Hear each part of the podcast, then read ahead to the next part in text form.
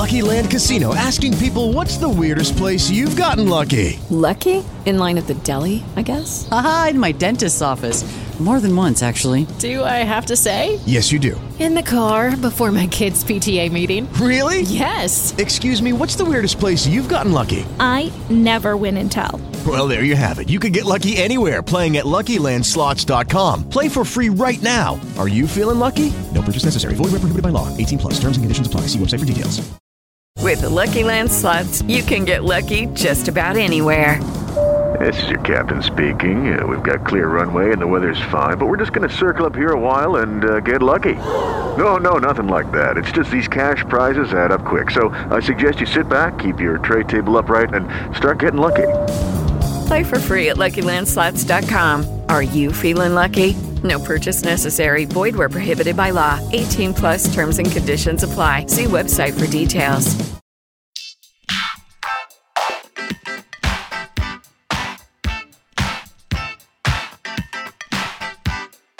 Hi, everyone, and thank you for tuning in to episode 69 of Awards Chatter, the Hollywood Reporters Awards podcast. I'm the host, Scott Feinberg, and on this episode, I am joined by Julian Fellowes, the creator, sole writer, and executive producer of the acclaimed drama series Downton Abbey, which came to an end this year after six remarkable seasons. The 66 year old Brit, who was nominated for eight Emmys during the show's run and won two, is tremendously fascinated with the subject of class and the interactions and tensions between classes. It's been a running thread through his writing ever since 2000, when he began writing what would become his first produced screenplay for the 2001 Robert Altman film Gosford Park, which ultimately brought him the Best Original Screenplay Oscar. And it's remained a major theme in his work even since Downton came to an end. In Dr. Thorne, a four part miniseries that debuted on Amazon Prime in May, in Belgravia, a serialized novel that he's released through an app, and in The Gilded Age, the next drama series on which he's set his sights, which he's doing for NBC. Not that class is the only thing he understands how to do, he's also written, if you can believe it, the books for the Broadway musical adaptations of Mary Poppins and School of Rock, the latter of which earned him a Tony nomination this year. Over the course of our conversation, Fellowes opens up about the deeply personal roots of his interest in class, about how he wound up spending decades of his life prior to Gosford Park as a character actor on both sides of the Atlantic. You might have caught him in, for instance, the 1997 Bond film Tomorrow Never Dies. And he talks about how and why he eventually began transitioning away from acting and towards writing, which has become the entire focus of his life in recent years. He explains how, on Downton, without the aid of a writer's room, he managed to juggle so many different characters and storylines how he was already familiar personally with the sorts of lives that people lived during the period of 1912 through 1925 in which the show was set, and how audience reactions to major events in the characters' lives and to the series finale impacted him. Most importantly to some of you, he talks about why he hopes we haven't seen the last of the Crawleys yet and how they might reappear in the future. So, without further ado, let's go to that conversation. Lord Fellowes, thank you so much for coming in and doing this. And uh, to begin with, we always ask our guests where they were born and raised and what their parents did for a living, just out of curiosity. Um, I was in fact born in Cairo, the, the capital of Egypt, uh, because my father then was a diplomat and he was second secretary or something, I forget now, in the embassy. And um, my parents lived out there uh, for a couple of years, but um, I came back to England as a baby, so I don't really have any memory of Cairo at all. But, but it was quite interesting because much later on, uh, when I was about 11, I'd always travelled on my mother's passport. And in those days, you just wrote in your children's names. You know, it was all this security stuff that was now. And, um, and then when I was 11, they were in Nigeria because my father was by then working for Shell and he was head of Shell in Nigeria.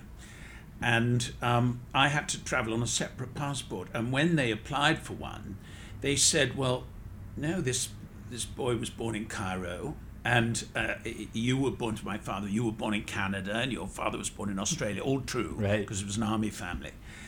I'm afraid he's Egyptian. You better get him an Egyptian passport. and um, I remember I was in the drawing room. My father came back. My mother said, "Well," and my father said, "Well, I'll tell you what I've done. I bought the boy a fez." And he put it on his head. but um, now I can't remember how it was fixed. I Right. suppose if some string was pulled and I was given a British passport, but it was a slight drama at the time. Terrific. Well, class and the interactions and tensions between classes have been a running thread through a lot of your work. And I was fascinated to learn that that really dates back to the very early in your life in the sense that your parents, there was some uh, perhaps discrepancy in their backgrounds that interested you. And then also, I read about a time, I think you were 17, where you literally uh, were at the brink of the upstairs downstairs divide accidentally. And so, can you just talk about those things and how this became one of your great interests? Um, I think, in a sense, it, it, it, it it's kind of uh, with the wisdom of hindsight. People kept asking me why was I interested in class because by the time I was a young man, certainly it was fashionable to pretend it didn't exist anymore, and there was no such thing. Everyone had forgotten about all that and everything. Complete nonsense, of course. I mean, it's alive and well in 2016, but nevertheless, people would say these things because they wanted you to think that's what they thought. Um, and so you do start trying to slightly analyze why you, you are curious about it. Uh, and I think, uh, as you said, it came originally because my parents' backgrounds didn't really match. My father ca- came from a um, sort of gentry family, whatever you call that. I mean, my grandfather was a younger son. Nobody had any money. I mean, there was nothing any grand going on. But nevertheless, our births were recorded in Burke's and all this sort of thing. That was not my mother's background. My mother, um, my mother's father was a civil servant, quite a successful one in the Postmaster General's department. But you know, they lived a sort of suburban, middle class life, and um, she was a great beauty and much painted. People would do her portrait, you know, all that. She was Miss Speed at London University. And was always being mistaken for an actress called Louise Brooks. I Oh, don't know sure, yeah, with the- remember, with the bangs, hair yeah. and all that. And my father's family, I now realize, although as a child you glimpse these things through a glass darkly, but um, they thought she'd caught him. And uh, my great aunt's plan, because they didn't approve my grandmother either, actually, not that she was uh, not w- well born, she was quite well born, but she was mad and a sort of flapper, and th- they thought irresponsible. And my grandfather had died in the Great War at 29, so they thought it was their responsibility, this sort of phalanx of aunts, to, to save my father from his mother and get a respectable marriage and get him on the way. And what was their horror when he turned up with this girl with no background that they would recognize? I mean, actually, it's perfectly respectable. You know, they they sort of behaved as if she'd been selling violets in Covent Garden, but I mean, that wasn't it. Um, and you know how clever women are. I mean, she picked up the, the way of doing things very quickly, um, but nevertheless. And all my childhood, I remember my great aunt sort of slighting her and tolerating her and never welcoming her. We would be dropped off to have tea, to have luncheon, whatever it was. Uh, and they would be very affectionate to my father if he would make an appearance, but not to my mother. Yeah. And I think those things, a child looks at them and they don't quite know what they're looking at, but they know something's going on. And later, you know, rather like the children of an unhappy marriage, when they're very young, they don't quite get it, but they get something.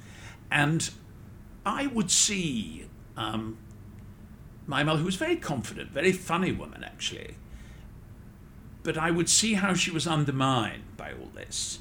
And they would come and stay, and she would be nervous. And and then, you know, I remember there was one wedding of some cousin of my father's, and she wouldn't go because she didn't feel she had anything to wear and all that, which was very unlike her in any normal context. And I think from that, I came to understand gradually when I was sort of 16, 17, the damage that class can inflict on life, how it is a sort of invisible weapon, how it can be used to batter people and subdue them and make them feel inferior and make them feel out of place and so on. I mean, of course, now it's it's almost laughable because the difference between someone from the lower gentry and the professional middle class is sort of nil. I mean, if your child came back with with such a partner, you wouldn't think anything of Right, it. right. But in the 30s, of course, the world was a different place, and uh, it certainly did affect her life. Uh, I mean, she she dealt with it by becoming um, quite uh, anarchic, and rather than society, she sort of collected artists and writers and politicians and general kind of wackos, and that was her that was her preferred private life. Right. Some of it very interesting. I mean, our neighbours in the country, for instance, were Roland Penrose and his wife Lee Miller. You know, the great um, early American photographer, the ones photographed sitting in Hitler's bath and all that. stuff. They were our next door neighbours, and so it wasn't that we didn't know interesting people. We knew tremendously interesting people, but they were not my father's old people. Right. And um, when I was older, when I was about 18, 19, I was picked up by this rather curious old guy called Peter Townend. He used to collect young men and young girls for the London season, and he would sort of, in a way, run it. And you would be vetted. You were, in, if your name was in one of the stud books, you would be invited for a drink, and he would vet you, and then you would be put on the list for hostesses who didn't know enough boys, whatever and um, and I went into that, and and I think my mother was sort of in a way slightly irritated. I think she, looking back, she saw this sort of sticky hand coming out of the past and taking her young, you know. um, but it, what it did mean is that I had a rather inside-outside position in all this. Um, I was inside in that I was on the list and I did go to the things, but I had enough of my mother in me to look at these people and kind of judge them, really. That sounds harsh, but I think I, I didn't just go along with it all. And, and really, that was the kernel of what much later became one of the main strands of my writing career, really. So when you go off to Cambridge, uh, how did your interest in acting emerge, and how did that go over with your folks? Because acting, as we uh, see with, I believe, Carson in Downton Abbey, was not always regarded as the most uh, proper profession to pursue for people of means. Um, I acted at school to a degree. Uh, and then I went, as you say, to Cambridge, to Magdalene Cambridge, and, and I went into the Footlights and I went into the Trinity Drama Society and so on. I couldn't get into um, the main one, I forget what it was called now, the ADS or something. And um, they wouldn't have me. But I got into the others. Um, I'm happy to say I was the only one of that year, I think, who became a professional actor, so Yabu sucks. but um, I don't think my parents initially saw it as anything more than a student activity, you know, as if I was in the Historical Society or something or other. Um, it was really in my third year that I kept thinking, what am I going to do? What am I going to do? And then I went to see this film um, called I'll Never Forget What's His Name, which was directed by, of all unlikely inspirations, Michael Winner. And I, you know how when you're young, a particular film, a particular pop song, just somehow strikes something in you, seems to touch you. There's always a song attached to a failed love affair, you Right, know, and you right. play it again and again, boo hoo. And um, the film did that sort of thing to me, and I started to think I don't have to be interested in films because I was. I used to go to eight, ten films a week, but I thought it was my hobby, and then I thought, so maybe it doesn't have to be my hobby. Maybe it could be what I'm going to do. Um, my parents were unusual in that they were very keen on films, which most of their contemporaries of their type were not particularly. I mean, I don't mean they never went, but. Uh, and also, even more unusually, my mad, zany grandmother, my father's mother, who'd been a sort of flapper, was crazy about Right. films. and so he spent half his childhood in the dark of an auditorium, you know, with sort of flickering silence going. And so the concept of being very interested in film was not alien to them. They, they got that. Um, and I think they were sufficiently sort of wild that uh, there wasn't a particular career I was expected to do. I mean, my ancestors had, on the whole, been in the navy, in the army. They'd farmed, you know, been in the church. Nobody expected any of that. and because we weren't a professional family, we weren't lawyers or bankers, worse luck. Um, there wasn't any pressure. But I mean, the main main issue really for my my mother didn't mind. She saw, she thought it was kind of a hoot.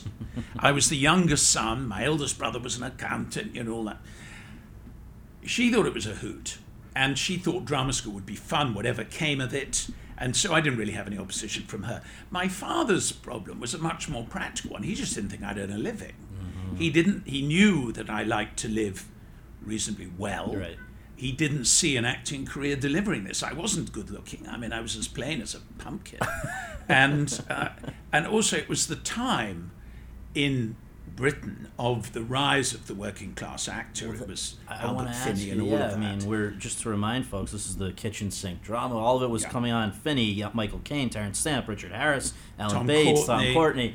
Uh, that was the prevailing wind. and you just because of your accent and your aura and whatever you felt that that, that was a tougher sell to fit in with that group Well, I- it wasn't only that I felt I wouldn't fit in with that group, it was that the casting directors, the, the directors felt I wouldn't fit in with that group.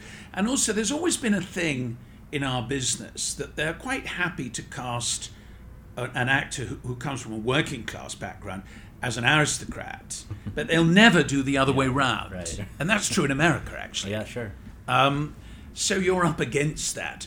But I mean, in the end, acting is a broad church, and there's always a lot of different stuff going on. I think if if I had to give any advice, and I don't think my advice is worth taking for the most part, but I mean, if I did to a young actor, I would say find what it is that you are, find what you're bringing to this show that nobody else is quite bringing, or at least not a lot of people.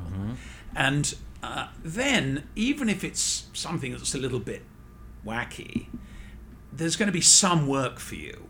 The problem is when all you're bringing is what everyone else is bringing. right right Um, and, and then if you're the young, pretty girl, the young, handsome guy, and everything, of course, if you make it, that's the best career there is. Right.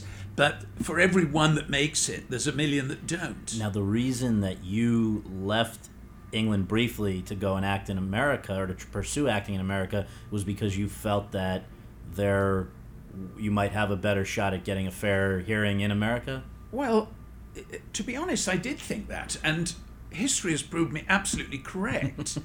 uh, America has given me my career, both as an actor and as a writer.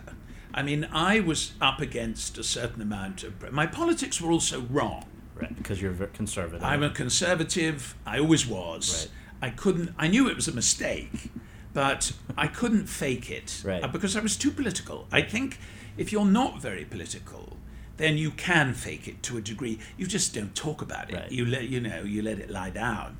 But I wasn't sensible enough to do that, and at that time sort of in this too, but but now people are less didactic than they were in the seventies. But in the seventies, in the industry, if you weren't a supporter of the Labour Party, you were a bad person. I mean, there was there was simply no middle ground. Right. And I remember a casting director at the National saying to me, there was a director who wanted me for a restoration comedy, and had asked for me, and she blocked my booking. And she told me, I, I'm not letting this happen. Horrible woman, so I won't name her. but uh, but she- I'm not letting this happen because I feel your type of actor is better off on the other side of the river. In other words, not at the National, but in the West End, Right. where trivial, you know, sort of um, populist Right. commercial entertainment is going on. And then I walked out of that interview and I thought, I gotta get out of here. You know, I mean, uh, th- there is a level of brick wall where it's just fruitless to keep banging your head against it.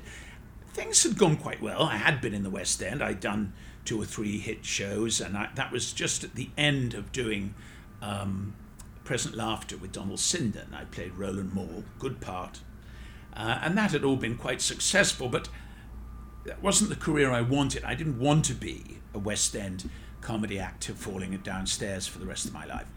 And um, an opportunity arose to get a green card.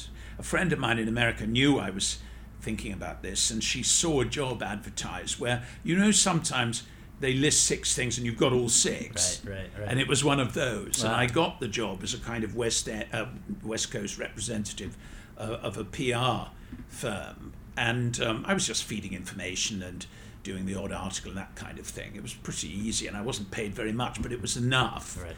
to get me a card. Then, funnily enough, my employer was joined Reagan's government. I can't remember why or how, but anyway, he did. But by then, I had the card, so everything's Right. fine. And I was in Hollywood for about two years, two and a half years, and I did certain amount of stuff. I mean, um, I remember I was always playing sort of mysterious foreigners. You know, I, I, I used to.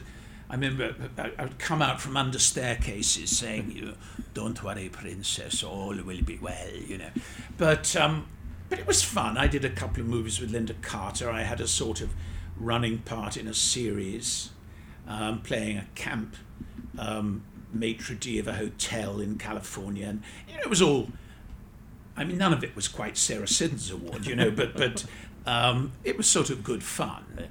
Um, but then I had a sort of learning experience because there was a film being cast at Disney, and there was a subsidiary baddie to be the co-baddie with an actor called Patrick McGoohan, who you may Yeah, of remember. course. And this description was kind of me, and I couldn't get an interview, and my agent tried and tried. They wouldn't see me. They wouldn't see me. Then I had to go back to London for something completely different. I can't remember some kind of family-related thing or whatever. And I was while I was in London, my English agent rang up and said they want to see you for a Disney film. Of course, it was the same movie. Right, right. And you know, would you go along? And I and I went to this interview, and I was given the part, and it was great. And I was ten weeks filming in East West Africa in Cote d'Ivoire, uh, and everything. Um, was a very good film, but we'll pass over that lightly. and um, and I remember I said to the director at one point, "How is it that I couldn't see you in LA?" And then immediately, I know sooner on Terra Firma in England than I have a, a, a spot with you. And he said, "Oh God," he said, "I don't really remember that, but all I remember is that we decided."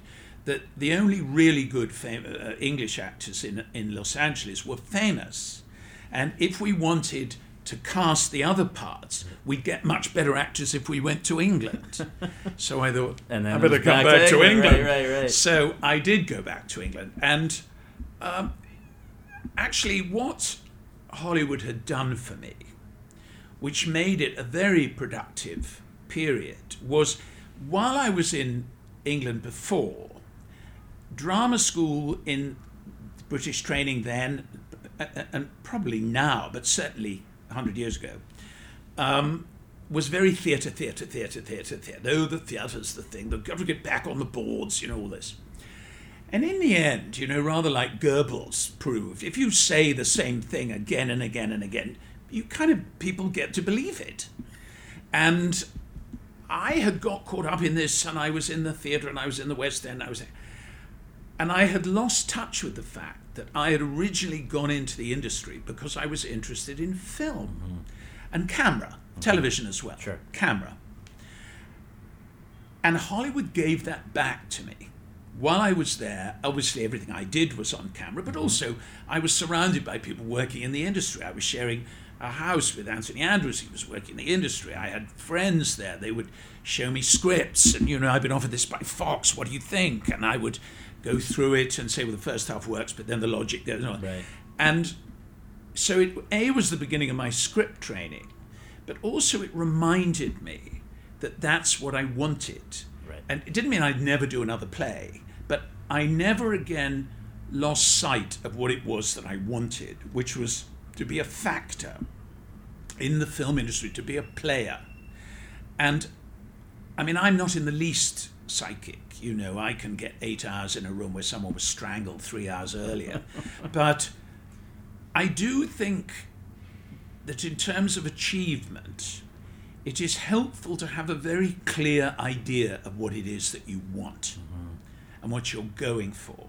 I know that when I'm introduced to young people who want to come into the industry or whatever, if they come in and they say, I've done this and I've done this and I produced this film and I've written this and I've did thing and that thing and what I've just got to do is meet some something like that. You do everything you can to help them mm-hmm. because you know this boy, this girl are so motivated and they've come up against a block, but it's a block you can get them over mm-hmm. and then they're going to keep moving. If they say, well, I haven't really decided. I don't know if I want to act, or I, maybe I want to write, or maybe I want to present. Uh, uh, Nothing's ever going to happen. No, right. them. You give them a cup of tea. Right. You wish them well. Now, for you, the the clarifying what it was that you wanted to or ended up doing really happened, I believe, once you were back in England. And how did how did writing enter the equation? Well, what happened is I, I sort of felt my life changed. Actually, I got back to England, and I sort of potted on for a few years, um, and then I got married. I met the girl I was going to marry, and I got married a year and a half later. Um, and in a way, that kind of changed me. I think it changed me in two ways. One, that my ambition became much more kind of solidified. I had a child within a year, and I thought I, I gotta get the show on the road, you know, Right. in that way. But I think also, um, I always I smelt differently. I think I became less desperate. I was much happier, apart from anything else. I, I, I was happier, and so I sort of seemed happier. Um, and my career did start to get going. Also, in a way, I was 40. I think my looks were better at 40 than they'd been at 25. Um, my persona worked better for middle aged people. You know, there are all those other elements in casting. And I started to get some quite good work. And Danny Boyle cast me. So I remember as soon as I got back from my honeymoon, Danny Boyle cast me in a mini series as a lead. It was called For the Greater Good. And it was a marvelous part. Um, I had quite an interesting thing on that actually. I went to the interview and, uh, and, you know, I came back and my agent rang. She said, "They want you for the part. And they want you for the part of whatever it was called, Wyndham or something." And they sent the scripts over, and I read the scripts, and I thought there'd been a mistake because this guy was the lead, one of the leads. And I rang my agent. I said, "I don't think they want me for Wyndham. So can we find out what they do want me for before I make a decision?" She rang back. She said, "No, no, it's Wyndham. That's what they want you for." And I then had this moment, this Damascene realization that the person who'd been keeping me out of leading roles was me. And I had not imagined that that was my place. And it was my place. So um, I did that part. And then a lot of other things followed that was that were interesting. And I did a movie with Catherine Deneuve, and I was in one of the Bond pictures, and I had various other stuff going on. It was all um, quite interesting. And I um, did a wonderful series actually called Aristocrats, where I, for once, had a sort of normal emotional life, which was normally denied me on screen. And then I was cast in a in a in a series called um, Monarch of the Glen, which I was in for five years. Yeah. But during that time, um, I had thought maybe I should have some kind of plan B. And my plan B, I thought, would be uh, to take up work as a producer for television. Uh, I'd done a certain amount of children's television already. I thought I knew how it worked. In those days, it was a small and separate department at the BBC. It isn't now, actually. It's all part of the main thing. But in those days, it was. And I thought that was an easier way in. Um, and we took these ideas, uh, and one of them we sold, but we spent all the money on scripts that we had, and they didn't really work. And maybe my wife always says I'm being unjust. Maybe I am. But anyway, I ended up rewriting them and for nothing. Right. And it got made. The show did pretty well. So suddenly you're a writer. It was the only kids show in the top 10 sales and, Right. and of the year. And so then they commissioned me to write Right. a version of Little Lord Fauntleroy, and, and suddenly I was a TV writer. Um, and then I did another series. I mean, the funny thing was that, of course, because I'd taken my eye off my acting career, it immediately improved exponentially. and, uh, and I was very busy as an actor during this period. But then I left uh, the BBC Children. Well, I didn't leave, the head of department left, and the new one wanted a new team, you know, which is the way these things go. And I started to write film scripts on spec because I didn't want to only write for children for the rest of my life. And one of those spec scripts was a version of The Eustace Diamonds by Anthony Trollope, which has not been made thus far, but anyway. Um, and I wrote it for a chap called Bob Balaban, who is an actor producer, rather a distinguished one.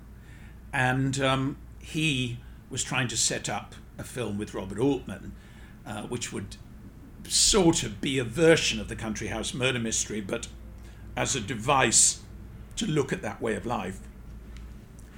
And they couldn't find a writer. You know, why? I cannot tell you. I've always thought it was the influence of my dead mother, sort of refusing to let anyone else accept the job, coming to them in dreams. Right. But um, anyway, uh, he he Altman thought he'd come to a dead end, and then Balaban said, "Well, there is this guy, Right, and right. you know this is his bag," and so he suggested me, and I had a sort of rather awkward uh, international telephone conversation when I was in London and, and Balaban was in New York and. Bob Altman was down in Dallas, I think, or anyway, making a film somewhere Right. and um, we sort of terrible line and everything. But we got to the point when I had to send across some character ideas. Um, of course, I rushed out and took out of the in those days video library every Altman picture I could find. Because you at this point, the character ideas, the character sketches was just probably to sort of check you out. yeah, Yeah. and I looked at every Altman movie. Right. uh, because I wanted to write a movie that he would then recognize as this is my movie. You know, this is an Altman picture. Meaning millions of characters, overlapping dialogue. Millions of overlapping dialogue, overlapping arcs, Right. different narratives, all interplatted, some overall, some little arcs that are just told in three or four scenes, all these different aspirations and dreams. One scene with 16 characters serving seven stories, all of it. I made all these notes. And I wrote, first of all, characters, and then I was commissioned to do a first draft. Um, I mean, surprisingly, many of the character arcs wound up in the final movie. But um, I then wrote a script uh, absolutely tailored to him. And um, I got this response back. This uh, original telephone call was in January 2000, and then in I think July, uh, they said, "Would I fly over to California for to talk to Bob for three days?"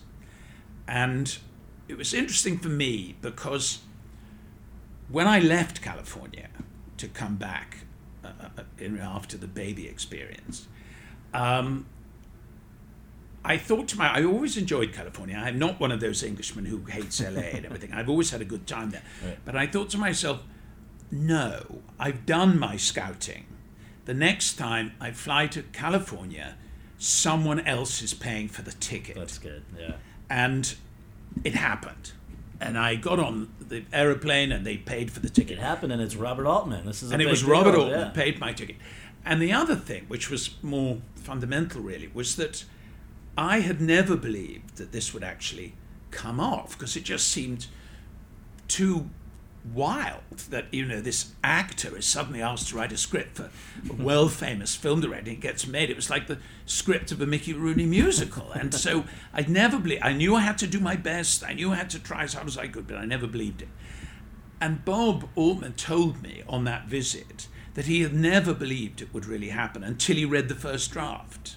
So we had both been humouring each other for the first chunk, and we came to a point of thinking this film might get made at precisely the, same, time. moment. And what's amazing also is that the idea of what the movie would potentially be about was really his, right? But it happens to be the exact area of interest that you've had for most of your life. Well, that was my great good fortune.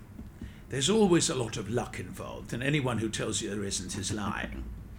Um, I was very fortunate that it was not only an area of real interest to me, but a very unfashionable topic. So most of the writers he approached thought it was a stupid idea and didn't want to have anything to do with it. And so it came to me. Uh, I mean, all the main writers were approached and they all turned it down, even though for most of them it was their only chance to write an Altman movie. Right. So it was rather extraordinary. They thought they were being set up to fail. They thought they were being set up to fail. Um, I realized it was the chance in a lifetime. Right. Um, and where I was very lucky with Bob was, you know, he had this kind of mixed feeling about scripts, but he was a very clever man. And he knew that in this, for this movie, he didn't know anything about these people at all. They were not his clan on any level. he didn't even know very many of them. Right, right. And so he asked me to come on the set um, to make sure he didn't make mistakes by accident. He didn't mind making a mistake on purpose if it was explained to him and he decided to do it anyway. Right. But what he didn't want to find is that he, when he'd cut together the scenes, it was full of Yeah, errors. screwed up at that point. And of course, in a way, that empowered me to protect the script in a way that some of his other writers were not able to. Um, although he worked with writers much more than the popular Yeah. uh, legend. Where they think it's all improvised and the whole thing. And yeah. I mean, um, I would say it's not. You know, that's not the whole truth. Right. Um, but uh, it was quite hard because when you're on the set to prevent a mistake, it means that all you ever do is say no. Mm-hmm. Because if everything's going swimmingly, you don't say anything. Right, right. You don't keep saying, very good idea for a shot, Bob. You know, you just shut up. Right. And then you have to say, no, she wouldn't be in the dining room. She isn't Lady Smith, she's Lady Mary. They wouldn't be eating this. They wouldn't be wearing gloves, Bob. He'd take his hat off, Bob. They wouldn't have a napkin, Bob. Well, that stuff wears a little thin when you're getting up at four in the morning to direct a movie. Right, right. And so I can't pretend it was all plain sailing. But it seems though that the real legacy of that, which you couldn't have known at the time, but there's a few. First of all, you've now been exposed on the other side of the camera to the making of of, of a major project like that. Secondly, Dame Maggie Smith, uh, and then additionally, what ended up happening, where at 52 years old, for your first produced screenplay, you win an Oscar. All of this, in a very real sense, must have paved the way for the eventual return to this subject matter in Downton a few years later, right? Oh, absolutely. And also, I mean, I want to bang on a bit more about Bob Altman because this was a relationship that I owe everything to. Not many people can say that. Normally, if they are what's called successful, there are many different moments and tributaries. But for me, it was Bob Altman who opened the iron door. He wouldn't let the studio started to panic at one point about the film. They didn't really understand the script. And that moment when we had the servants taking their employers' names below stairs, and which was all perfectly true. But I remember they rang up, they said, Bob, this script's already got more characters than the Second World War, and now they've all got the same name. And they wanted to replace me. uh, in the immortal Hollywood phrase, for a polish, Mm-hmm. which you and I know means a rewrite. Right, right, right. And he wouldn't let them. And he refused point blank. Now, normally, the director comes to you and says, Julian, if it was up to me, you know, let's meet for a drink. and that's the end. And he, point blank, refused. right. And they hummed and hawed and they argued. And, it, and you know, it wasn't a huge film, but it was quite a lot of money. Mm-hmm. And they'd never heard of me. I'd never had a film produced. And he just said no. So, although in some ways we were engaged in a kind of 10 week wrestling match behind the camera, I also owe him everything. Right. And that was entirely the reason why I was alone on the stage and almost certainly on the stage at all uh, in LA. Because he, the point about Bob was he, he kind of got it.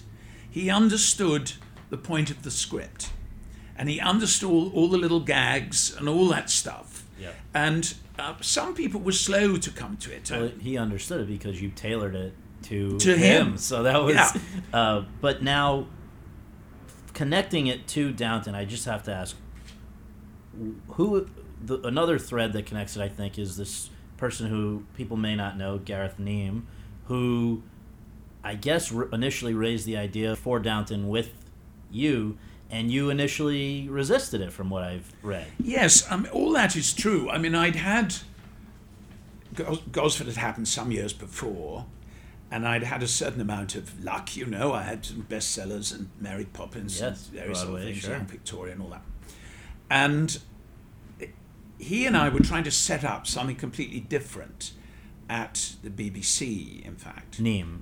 um, Gareth Neame Yeah. and I, and um, it nearly went, and then it was going, and then it wasn't going, and then we thought we got it away, and then we hadn't, and and we were having dinner to sort of mark the end of it because uh, you know a very important gift, certainly in show business as in romance, is to know when something's not going to fly, and not waste too much more time on it, and. Um, we were talking, and then he, out of nowhere, in the middle of dinner, he said, Would you ever consider going back into Gosford Park territory for television? And the reason I was a bit resistant at the beginning, I, it, it felt a bit greedy. It was like going back to my early hit and sort of shaking it to try and make it deliver some more plums, you know. Right. And and I was I don't know. I sort of thought about it, thought, but then I was reading this book um, called "To Marry an English Lord" about the American girls, the so-called buccaneers, many of whom came over in the 1880s and 90s, and with their lovely dollars that the English families were in such need of, and they married into the upper class. I mean, quite a lot of them, about 350, 400 of them, married into different layers of the, of the British aristocracy. And as I was reading it, I thought the thing is, we know all about those lovely young girls running down the gangplank into the arms of the Duke of Roxburghe, the Duke of whatever. Um, but what was it like for them afterwards? Because many of them outlived the way of life they had been sent over to save. Um, all they had done was delay the fall. and how was it? And I'm, I've always been interested by people who can live in a foreign country, who emigrate and live in a foreign country and maybe marry a national of that country and have children who are essentially foreign to them. And, uh, you know, the English woman with American children, the German woman with French children, whatever it is.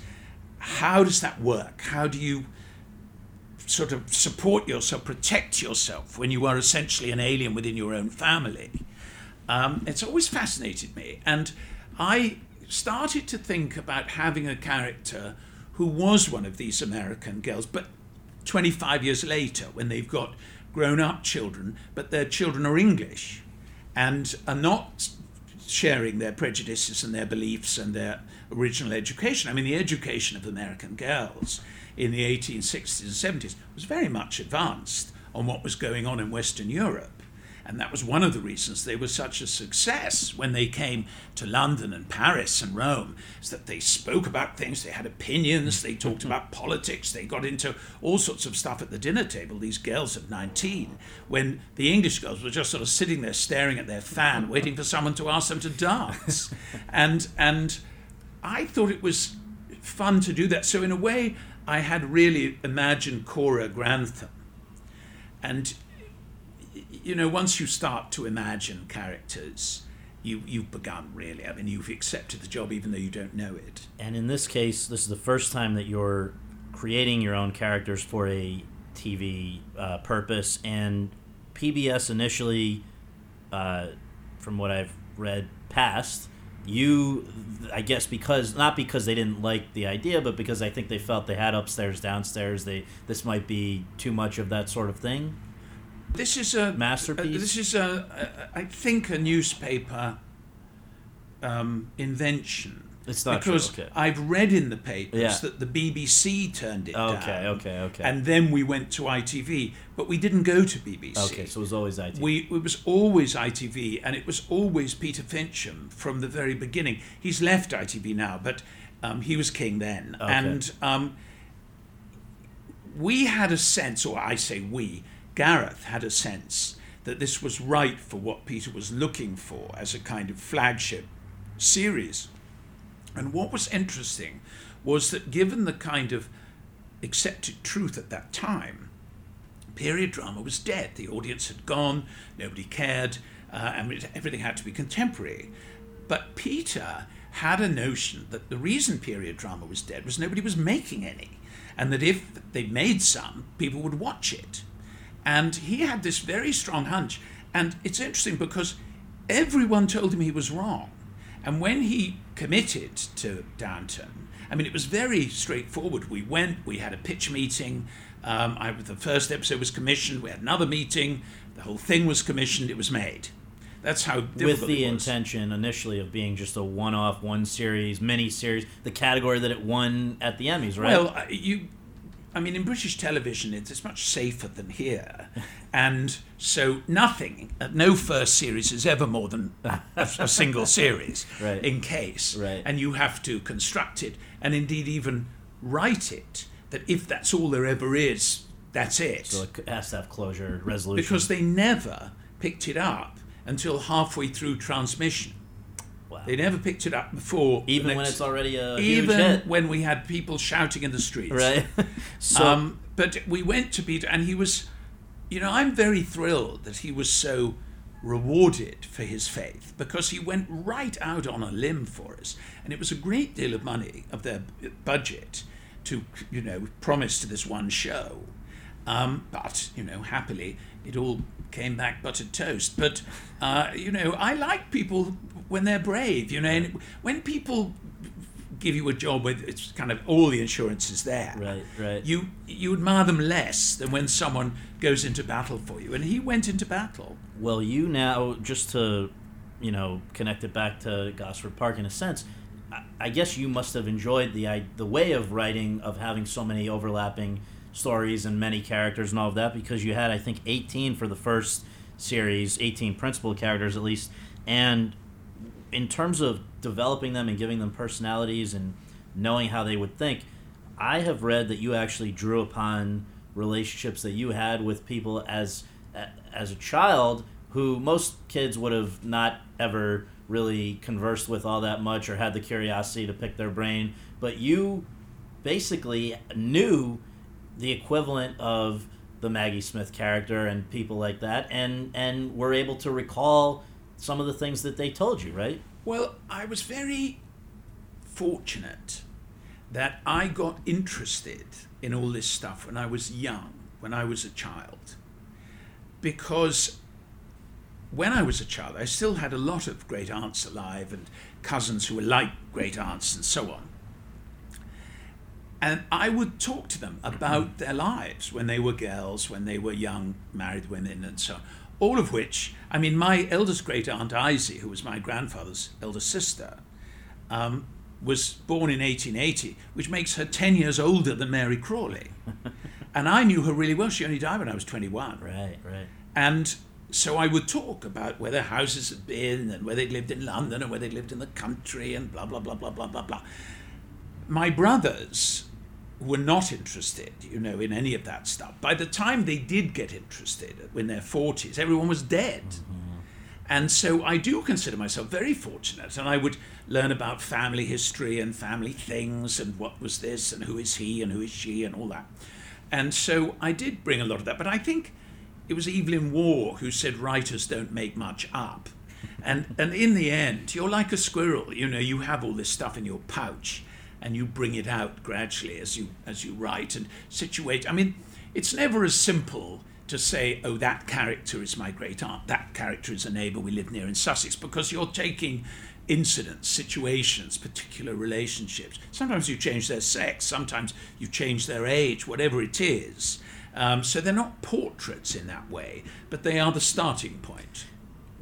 Why do you think this show, which is basically uh, absent of any sex and violence and the things that everybody thinks draw people to movies and other things today, why would it go over so well with so many people uh, all over the world, different parts of the world? And when along the line, aside from the ratings, did you realize that it had really clicked? I mean, if people recall, there were loving spoofs from George Clooney Oh, yeah, and LeBron yeah. James and all over the place. And I think- Saturday Night Live. Saturday Night Live. Yeah. So, why did it click, and when did you realize that this was not your even your usual hit? This was a, a different sort of thing.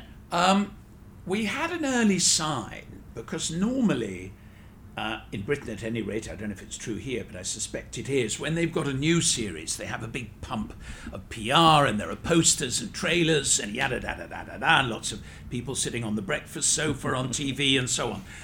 And that means you get a good figure for the first episode.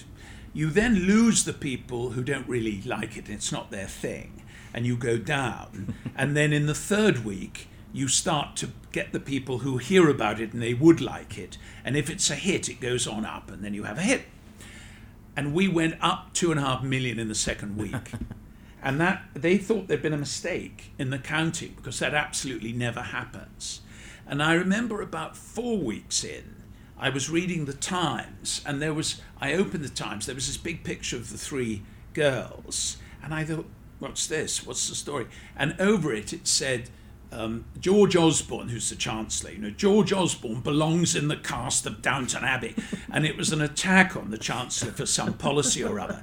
And I realised then that we were getting into the zeitgeist. We were getting into what they call the the national conversation, and we were we, soon we were an adjective, you know, very Downton Abbey and all that sort of thing, and we started having characters in other shows talking about it. And eventually, of course, we had in Transformers, you know, the guards watching Downton Abbey during one sequence and all that.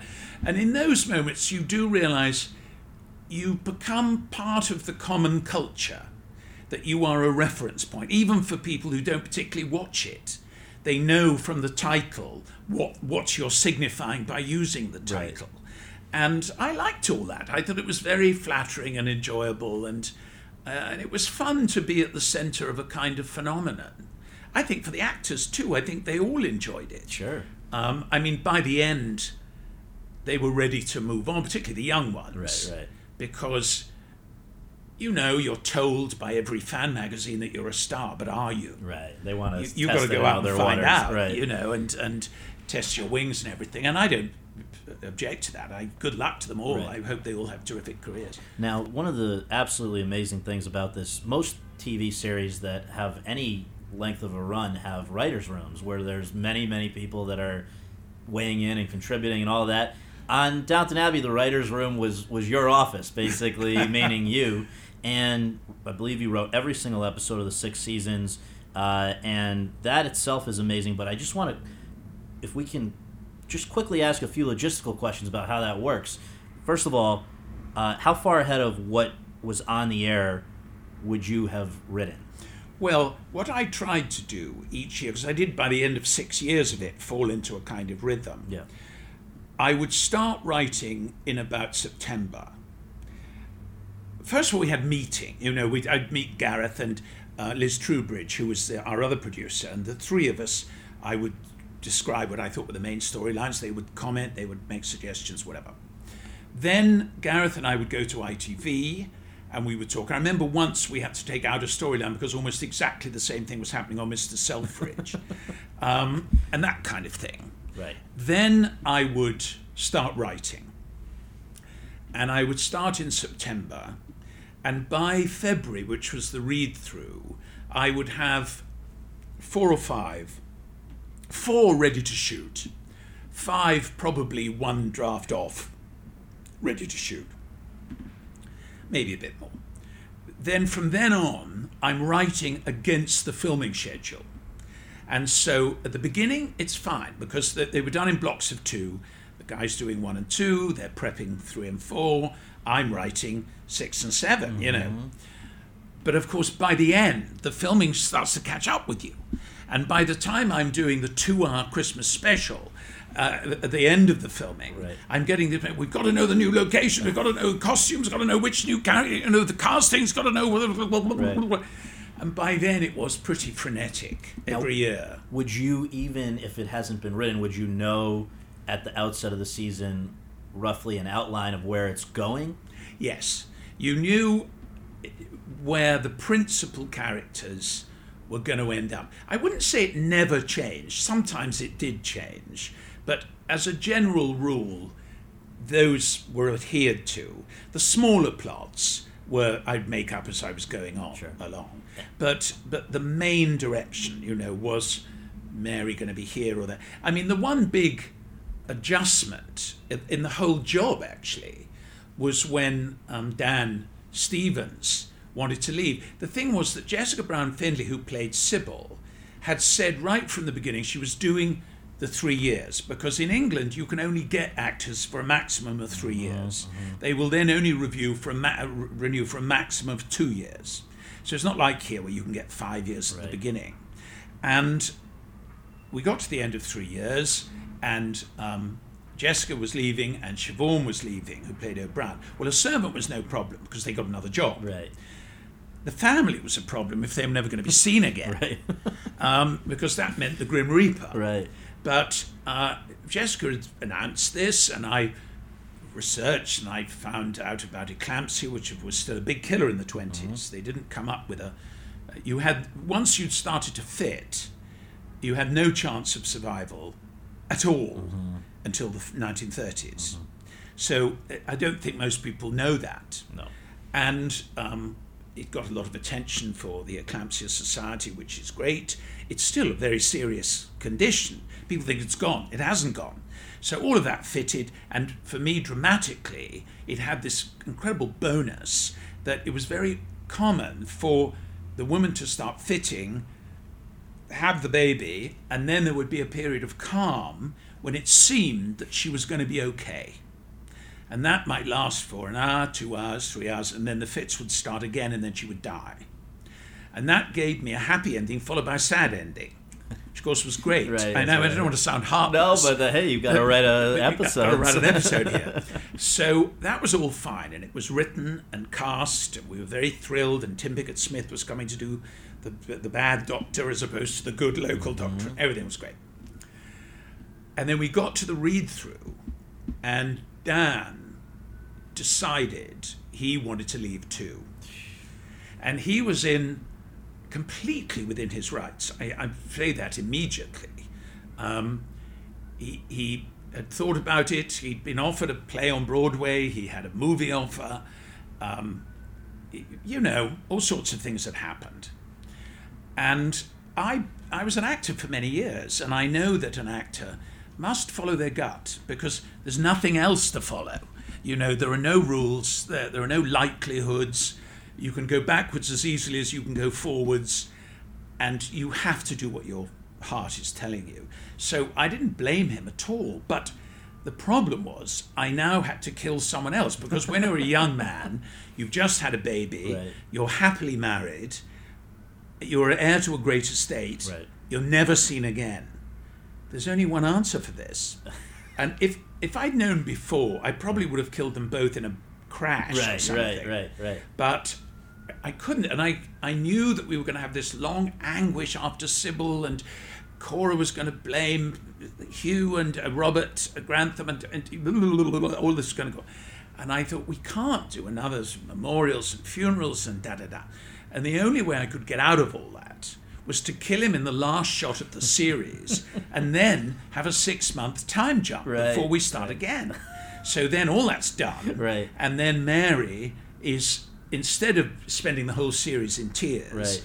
is in the process of rebuilding her life, which was much more interesting for Worked out. Michelle anyway. Right. So all of that was great. That was the solution. Going to be great. Great, except that you, like with the rape of Anna, heard plenty from people about uh, these terrible things that have befallen these characters who everybody loved. Well, even worse, in Great Britain, the last episode is shown on Christmas. Oh. So they were sitting there on Christmas night eating that one mince pie too many, Right. and suddenly, boff, their favourite character is dead. You, you whacked them. So the letters I got, you know, from all of that was just absolutely unbelievable. But I mean, nevertheless, it had to be the Anna, the Anna story, um, was a different thing.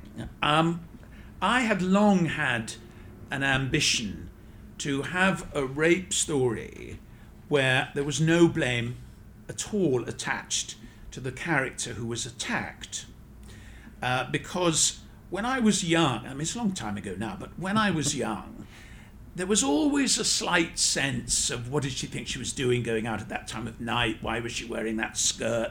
Why was she on her, you know, you know all that stuff Right, right. to spread the blame, which was very unjust. And I wanted a story where there was no question that there was a spread of blame. And Anna had done nothing wrong. All she had been was friendly. She'd been polite and friendly. And that was her reward. And of course, it was shocking. I mean, I had a very interesting thing that one woman came up to me and said, uh, What I didn't understand was why you re edited it between seeing it on Sunday night and they used to re show it on the following Sunday afternoon in England. And I said, What do you mean we re edited it? And she said, Oh, well, you took out all the violent scenes. Of course, we hadn't re edited it. The violent scenes were in her head and not on the screen. We didn't actually, if you, if you watch it, it, it, it's all in your imagination where it's happening. But for Downton, we were interested not in the violent event. We, you know, like watching Matthew in a car crash. We didn't see that. We just saw him afterwards, because we were interested in exploring the emotional knock-on effects of these events. Uh, so it was never a violent show to watch in it, it- ever. But that was very interesting because I got a lot of letters, uh, some of which were very moving actually, from women who had been attacked at some point in their life. Many of them had never confessed it, had kept it to themselves, but felt that if they had confessed it, there would have been some blame attached to them. And I mean, I don't make claims for television. You know, I do understand that we're not curing cancer, but nevertheless, in those moments, you do feel you have perhaps done something slightly good. Sure. I was glad of that. No, it's great. And so when it comes time, you, I guess you, perhaps in consultation with others, uh, decided sixth season is going to be it. Got to wrap this up. What were the other, if any, series finales that you consulted in terms of just seeing how they did it, and and also, uh, did you always in always know it was going to be a, a, a, pretty happy ending for most of the surviving characters at that point? Was that important to you that it be that way? Wrapping it up was, of course, a big issue, as you can imagine. I mean, funny enough, originally we intended to end it after five, but when we got to five, there seemed to be too much material to do, uh, and we wanted to have a whole series that was essentially a wrap up series. So we could tie up Carson's story or whatever. We didn't all have to be in the last episode. Um, so, having made that decision, um, we then moved into this series of wrap ups. Um, I have watched, you know, quite a few final episodes, and um, I, sometimes I think they get it better than other times. I thought um, the very end of West Wing was very good. Yeah. One or two others of series I've loved. I, where I feel there is a difference in the last episode, and with Downton, because we always had this, I don't know how it was done here, but we always had this two hour episode at the end of the series in Britain. Uh, so you have a long movie length episode to, to do it. Um, was I feel up to the last episode, there's always a side of you that is writing to attract other viewers, to bring more people on board. You're trying to make the episode enjoyable for people who've never seen another episode of Downton Abbey. They're in a hotel in Wichita, they turn on the television, oh, this is that Downton Abbey they're all talking about. Right. And so you always try to give it a slightly broader base and some stories contained within the episode so a newcomer can enjoy enjoy it. But I didn't feel that about the last episode. I thought, no, this last episode is for our faithful viewers who have followed us for some part of six years or all of it, mm-hmm. and they are now entitled to have a show that is for them. Right. And I felt that most of our viewers wanted reasonably happy endings for most of these characters. I think that's right. because you've gone uphill and down dale with them. You've, you know, people have died, people have been attacked, terrible romances have gone wrong. One guy was even murdered, you know. You've lived through this maelstrom of human horror. Right. And you just want these characters you have loved taken to a safe place where they can live their lives. Right. and I didn't fight that. Right. Um, obviously, I wanted a happy ending for Edith, and um, a certain glee in me wanted her to outrank Mary at the end, Right. so that she would be the Right. senior great lady in an even larger house. Right. That rather appealed to me after all that Edith has been through. But uh, I mean, I freely acknowledge that, of course, you get fond of these characters. You know, you build them up, you live with them for years. And I didn't want them condemned to a perpetual malaise in wherever that murky place is that TV characters go to when you can't see them anymore. Sure. With with our very short remaining time, I just have three very brief things, if I may. Uh, first of all, have we seen the last of of the Downton characters? I know that I believe ITV and NBC asked you to. They were hoping you would go longer, uh, and why not? It's been so great for for them as well. But that that wasn't going to happen. But you are open to a movie version. Oh no, I'm completely open to a movie version, and and I've even thought about a movie version because I don't want to be caught unawares. Right, you know, right, if they say right. right, go. You know. um, So you've thought. but through- I mean, I don't make the final decision uh, of production. You know, I, I'm I've said I'm willing, but that's as much as I can do. additionally, whereas I think a lot of people would take a year or two vacation after wrapping up such a uh, marathon of a project, you have, if I can just list, uh, followed the previous Broadway uh, venture of Mary Poppins with School of Rock. We were at the Tonys last night. You were nominated for uh, for that and and for a terrific show uh, that you did with Andrew Lloyd Webber doing the music. You did the book. This is not the most obvious, as you've said, uh, but that was one thing. Belgravia, which is essentially taking a another look at, at class divisions using an older form of storytelling, the serialized novel, with the most modern way of releasing things, the app. Uh, Dr. Thorne, since May, has been on Amazon, a four part miniseries that again looks at a different angle of uh, class class divisions and comes back to Anthony Trollope, who you mentioned earlier. Well, it's really I love Trollope. I'm a big Yeah. fan of Trollope, and I and I find his morality, his philosophy, uh, very close to my own. I don't put myself in his category, but uh, you know, I really appreciate his work, and I would like to see more of it on television instead of it always being Jane Austen. I mean, I love Jane Austen too. You know, I love Dickens, Right. But rather than Spread always doing around. the same yeah, books, right. So that's one, and then now uh, I know they announced it a little earlier than you might have liked because it's put some pressure on you. But there's the NBC uh, drama series of the Gilded Age, which we have to look forward to. So I guess the question is, you know, you could have been on a beach in in Hawaii or something. Instead, you went full speed ahead.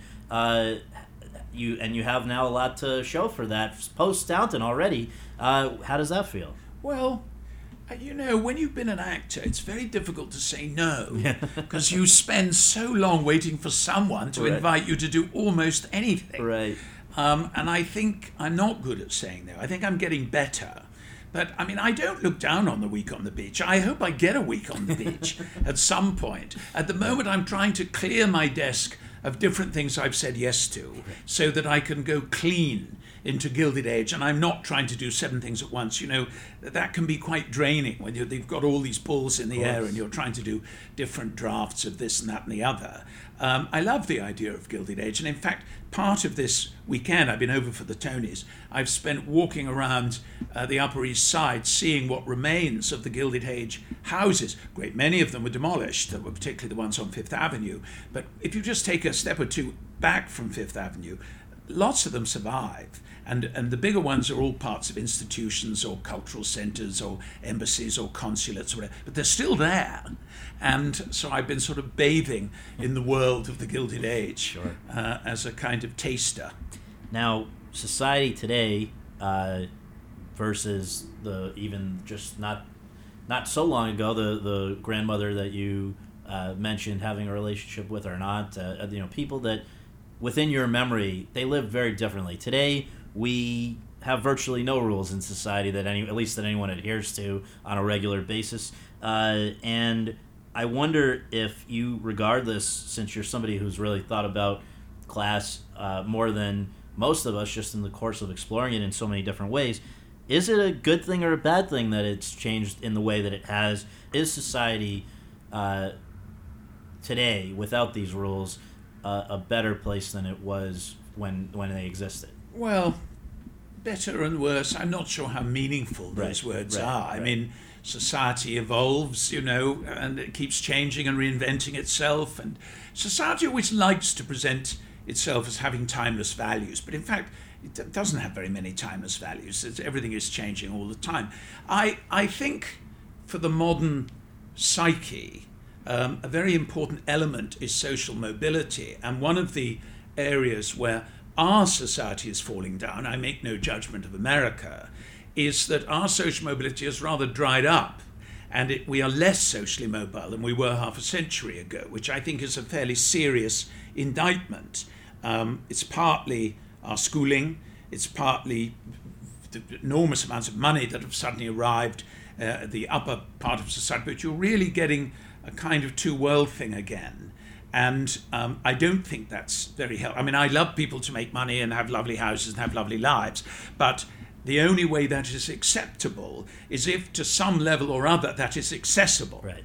And um, at the moment, I don't think it's accessible enough, even to men and women coming out of a working class background who are brilliant, brilliantly talented, brilliantly clever, just to get the tools to make their potential flower, to make things happen, is very difficult for them at the moment. Obviously, some people manage it, but I would rather more managed it, and I would rather we made it easier for them to manage it and we had better ladders in place.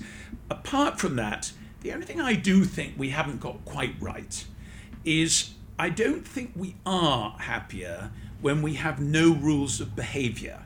I don't think actually this has anything to do with class. I'm not talking about whether you know how to uh, eat lobster or dress a duchess. I'm talking about a sort of manner towards each other, customs that are observed at every level, a sort of politeness. I mean, dress.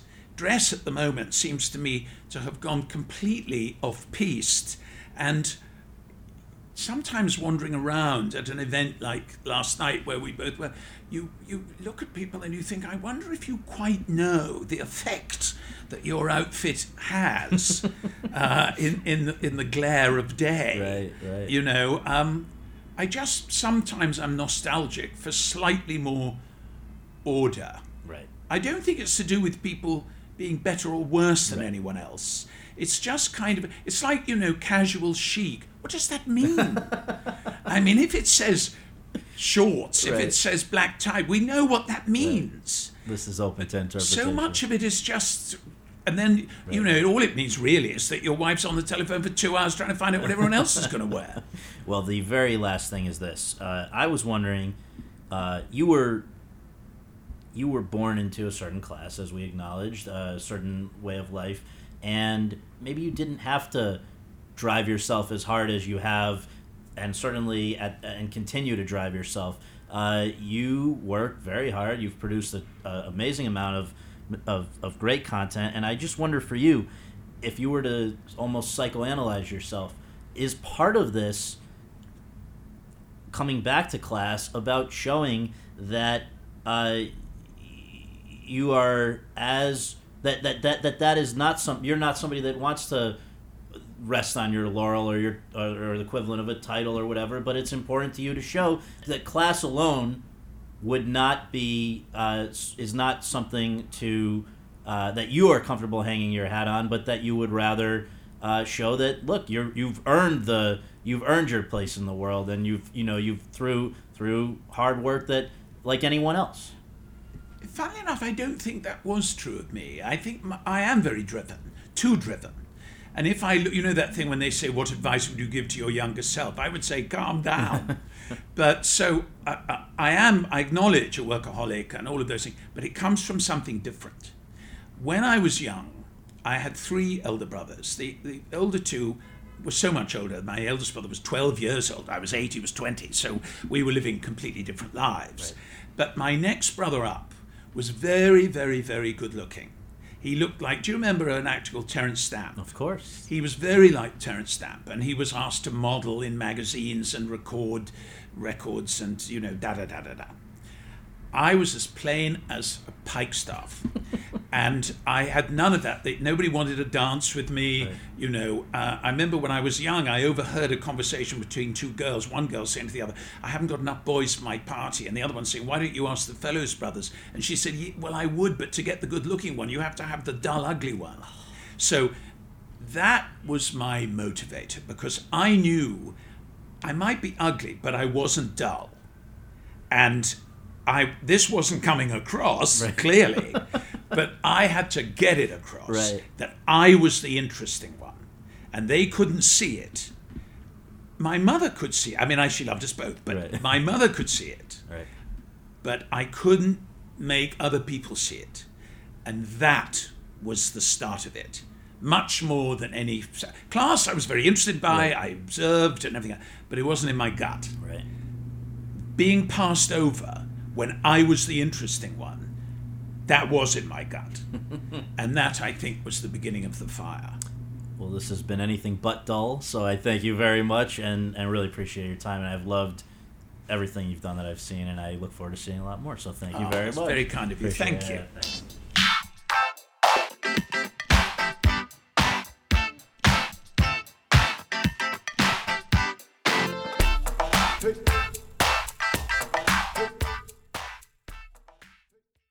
It's time to take your body care routine to the next level. Introducing Osea's bestseller body care set, the perfect companion for your summer travels. This four piece kit transforms dry skin to silky, soft, and glowing. It features travel sizes of Osea's best selling Undaria algae body oil and body butter, clinically proven to improve skin elasticity, along with their anti aging body balm and salts of the earth body scrub. And to top it off, it's packed in a vegan leather bag, making it a must have for all your summer adventures. Everything Osea makes is clean, vegan, cruelty free, and climate neutral, so you never have to choose between your values and your best skin. Treat yourself to glowing, healthy skin this summer with clean vegan skincare and body care from Osea. Right now, you can get the bestsellers body care set valued at $78 for 33% off. Use code SUMMER to save an additional 10%. That's an additional 10% off at OseaMalibu.com code SUMMER.